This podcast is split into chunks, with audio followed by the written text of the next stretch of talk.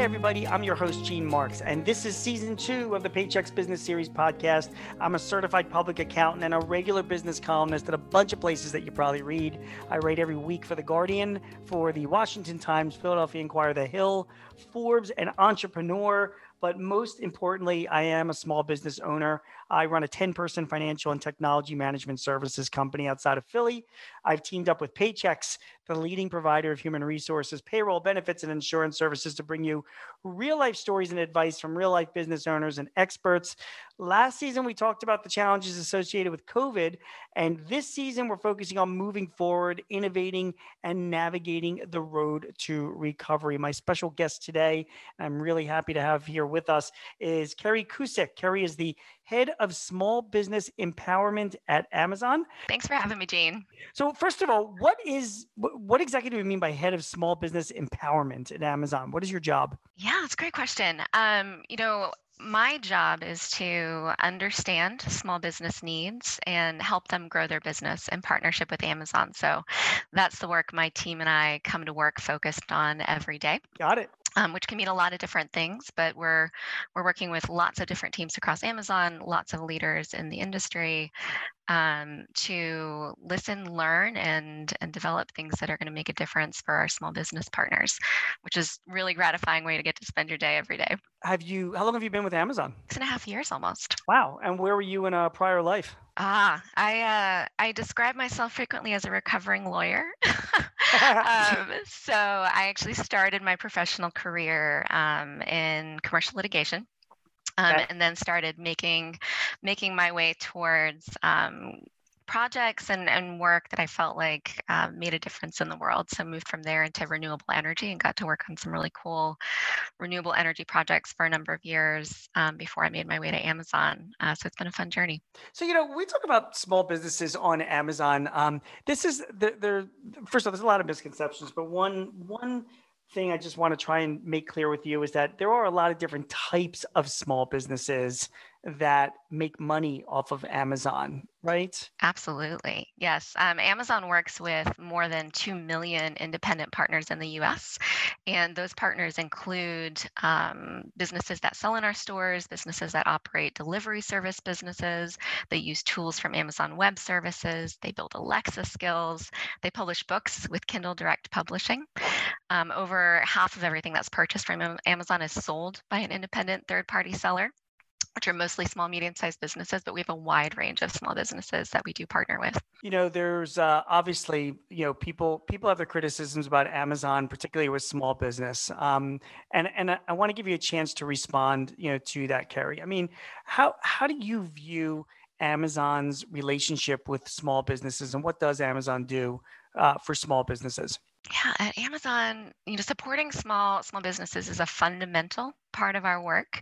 Um, it's an extension of our, our customer centric culture you know we've we've got 14 leadership principles here at amazon the very first one is customer obsession and for us small businesses are among the customers that we obsess over we know that our success depends on their success. Um, and every day I've come to Amazon for the past six and a half years, every conversation has literally started with working backwards from that, you know, working backwards from doing the right thing for our customers, including those small business partners. Um, so I've gotten to see that year over year. Um, and so in addition to seeing you know just the way we approach our work um, i've also had the privilege of seeing how selling in amazon stores how partnering with amazon uh, to grow a small business has enabled hundreds of thousands of smaller companies to sustain and even grow even in a, a year as challenging as this one has been um, with the covid-19 crisis. You know our, our commitment to supporting small businesses and adapting together for the future has never been more steadfast. You know one of your themes for this year uh, for the podcast is innovating and that's something we've been focusing on as well as you know we know our small business partners are inventive and resilient and incredibly creative and that getting to the other side of all of this um, successfully uh, surviving it thriving through it requires innovating and adapting and so we've been even more focused than ever on um, on partnering with our small business partners to do that to help provide education and resources and opportunities. And we, we've seen uh, we've seen incredible success stories come out of that which is incredibly uh, encouraging you know, for example, we designed this year's Prime Day to support small businesses, which was particularly fun. Uh, we committed more than $100 million to help their growth over the course of that shopping event and the upcoming holiday season, which included holding our biggest small business promotion yet. Um, and that promotion helped drive more than $900 million in sales for small businesses in the two weeks leading up to Prime Day. During Prime Day, small, medium sized businesses achieved another $3.5 billion in sales, which marked the two biggest days ever for small, medium sized businesses in Amazon store. Um, and uh, in total is nearly a $4 billion boost for, for small medium businesses just in the course of that event um, and the 3.5 billion represents you know a 60% year over year increase in growth um, as we helped connect more customers who are shopping increasingly online right now with this small business partner so we just see lots of opportunity um, we, have seen small businesses um, thrive and succeed because Amazon provides some really great channels and opportunities to connect with with the customers who love um, and are delighted by their products. And we've only seen those trends increase. So. You know, um, how do you respond to you know some small businesses complain that Amazon competes with them selling their own products, you know, that, that that go up against some of their small business merchants. What what do you tell your your merchants who come to you with that with that problem? I think the first thing I, would reinforce is that more than half of the products sold on Amazon come from small and medium-sized businesses, mm-hmm. um, and so you know the the the products that customers are seeking, are purchasing, are discovering in in Amazon's store from those businesses, more than half of that, uh, or more than half of the products come from those small and medium sized businesses. Amazon does sell a number of its own products, but it represents an incredibly small percentage of the overall products in our store. You know, it's very normal for, for businesses to uh, sell you know their own uh, labeled products um, but for us it's a very small percentage and you know on the other side of that we are investing billions of dollars in helping small businesses uh, you know in investing uh, in tools and services and programs that help small businesses grow their brands connect with more customers um, and at, on the other side of that we see a ton of growth and opportunity just you know a little bit diversion but as, a, as an employee of amazon you've been there for over six years. Um, there's a couple things that i thought would be of interest that uh, you know for our, our, our listeners who run small businesses. First of all you guys have a, a unique way of doing meetings and and we do few, yeah a few people from amazon have told me about this. It comes from jeff bezos and it's literally like you either do this or you're out the door.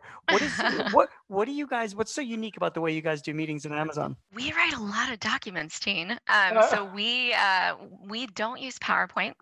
Okay. Um, whenever we have a meeting, you know, the, the owner of that meeting has to actually prepare a document that crystallizes uh, what we're there to talk about, the uh, the problem that we're trying to solve, the considerations that went into it, the research data that we've developed, pros, cons, etc. Um, but right. we never have a meeting without a document. So you get very, very good at writing around here.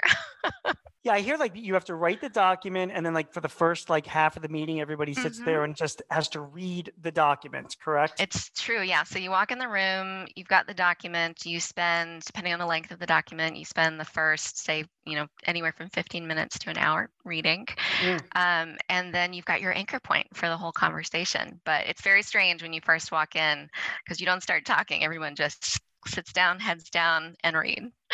that is crazy. I mean, first of all, it's humbling as well. And then people come back and they give you comments on the document, and then I guess there's action items at the end. Mm-hmm, exactly. That the owner has to take away. That is that's really good. And also, also from a from a culture um, aspect at Amazon, um, you guys are a very pet friendly uh, environment as well. Is that true? We are. We are. We're very dog friendly. I'll be specific. Yeah, there's like thousands yeah. of dogs registered by mm-hmm. employees. Do you are you in the uh, Redmond area? Is that where you live? So do you go into the main offices or are you somewhere else? Yeah, in the Seattle area. Um, and so I've actually brought my dog to the office for years. Uh, she's a huge fan. She grew up there. Um, and it's one it's definitely one of my favorite things about getting to go into the office around here. That's funny. That really is funny. Now back to uh, selling on amazon. So i also hear from a lot of clients of mine that sell on amazon is that um, you guys can be a real pain in the neck to sell on it is the requirements are heavy Um, you know, there's requirements to respond to customer service complaints fast, to uh, you know, abide by the rules, uh, to participate in certain programs. What you know, how do you respond to those you know to those concerns? It's a great question. I think um, I think I'd start with working backwards from from the customer experience we're all trying to provide, right? So, you know, I started at the top of our conversation commenting on how uh, we're customer obsessed and the work we do with our small business partners is an extension of that. And so when we think about the store, obviously we're trying to create that amazing customer experience that, that Amazon customers have come to know and love. Um, and to have that be the experience regardless of, of you know where the product the customer is purchasing is coming from. And so you know we we often find um, that our small business partners share that obsession obviously. You know their you customers are the lifeblood of the business um, and that relationship that you curate, uh, the experience that you provide, uh, both with the product and the customer service, makes all the difference in that customer coming back and returning. So, we we set a high bar for for ourselves here at Amazon. Um, we uh, our, our selling partners join us in meeting that bar. Uh, it can be it can be um, a lot of work, which I think uh, is not a surprise to any small business partner um, or any any person running a small business. Um, but at the end of the day, we see the benefit that it, it drives for uh, both our customers, but ultimately for the small business partners who those customers come back to time and again. So, um, one of the things that can be harder at scale, of course, is to to make sure that experience for customers is consistent. And so, making sure we do have uh, you know where it's possible make it as easy as possible to to do the great thing do the right thing make sure those policies are clear trying to communicate them as cleanly as possible make it as easy as possible to to execute are all continuous things that we we work to make even better and better.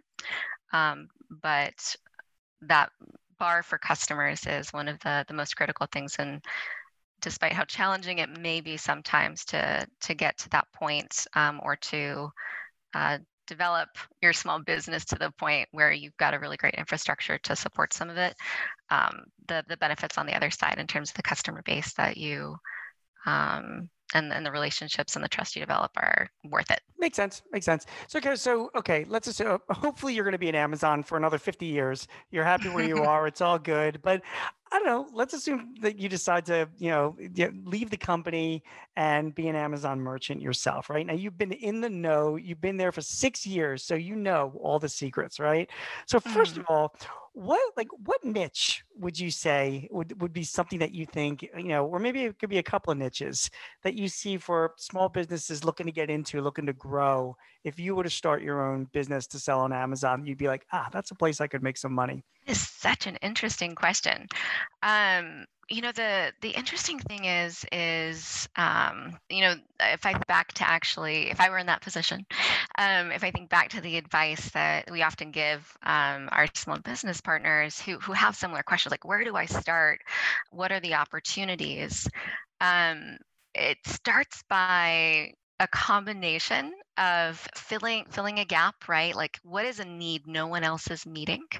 Um, how can i fill that? And being excited about it right? So the the folks that we also see be incredibly successful are also just really excited they do what they love and they're really excited about it which makes it easier and more enjoyable to to pursue that offering and make it better and better for customers over time.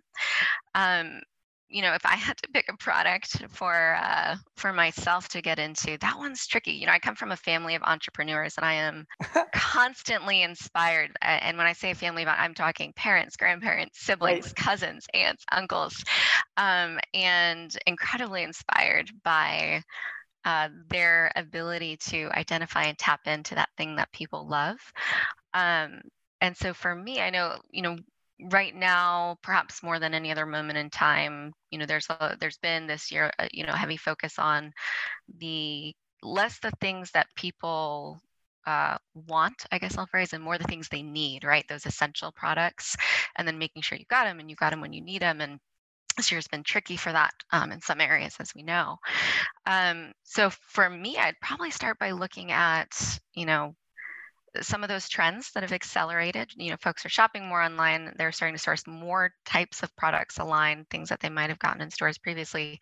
What are folks leaning into and um, where are they sharing feedback that it could be better right? You know what's funny with your answer is that so what that tells you about you is that it's not as if you want to sell something you, you have some passion to sell some specific thing on amazon but you would more lean to saying like okay well where are the trends going and where can i make some money? And i'd be happy to sell, you know, whatever it is, because it's just fun to sell um, along that line. So you're a moneymaker. A little bit. I'd, I'd, I'd reframe it a bit as I, I thrive best when I'm, when I'm helping meet a need or solve a problem. Sure. Um, and so if I could find that thing where I know I could know I could make a difference, I could fill a need and then make it really great, yep. um, that would be a really satisfying way to, to spend the day. Makes sense.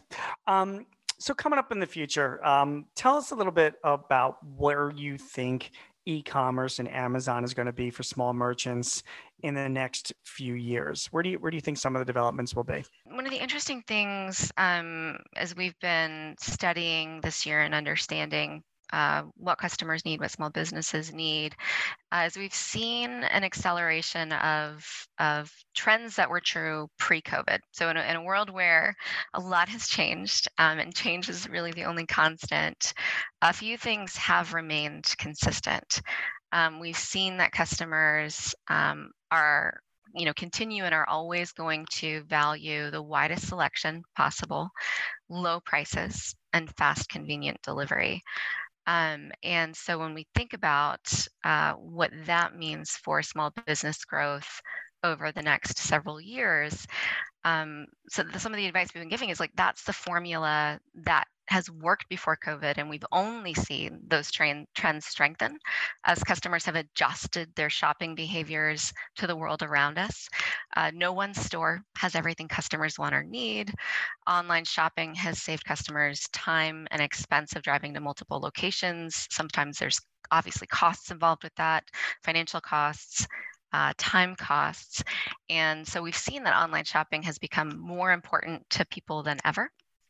Um, we've seen it's good for the economy, it's good for the environment as well. It often allows uh, increasingly um, customers to shop their values, which we've seen become even more important this year. You know, they've, uh, for a lot of folks who, you know, even if it's been long term important to them to shop small, to shop local, to shop women owned, to shop black owned, um, et cetera, you know, to, to, to support those businesses they care deeply about.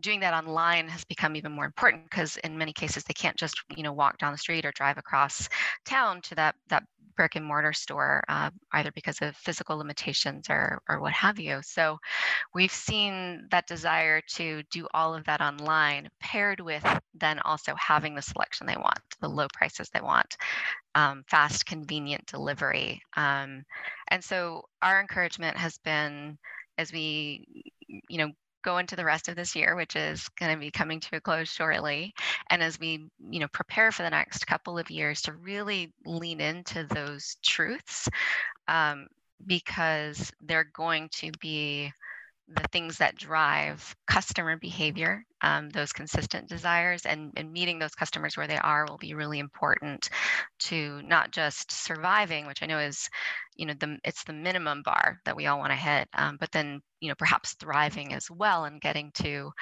uh, create success stories like. Um, one of my favorites, for example, from recently is the story of a company called Palouse Brand um, who's a, a, family farm operation in Washington State. They sell dried beans and peas and grains and other food products. Um, they began their partnership with us in, in 2013, and they've shared that when COVID 19 hit early this year, because they were we were well established online already, um, and had already tapped into starting to meet those three essential needs, they saw their sales double month over month as customers sought to stock up on non perishable foods. They were able to ramp up their contributions to their community through financial and food donations.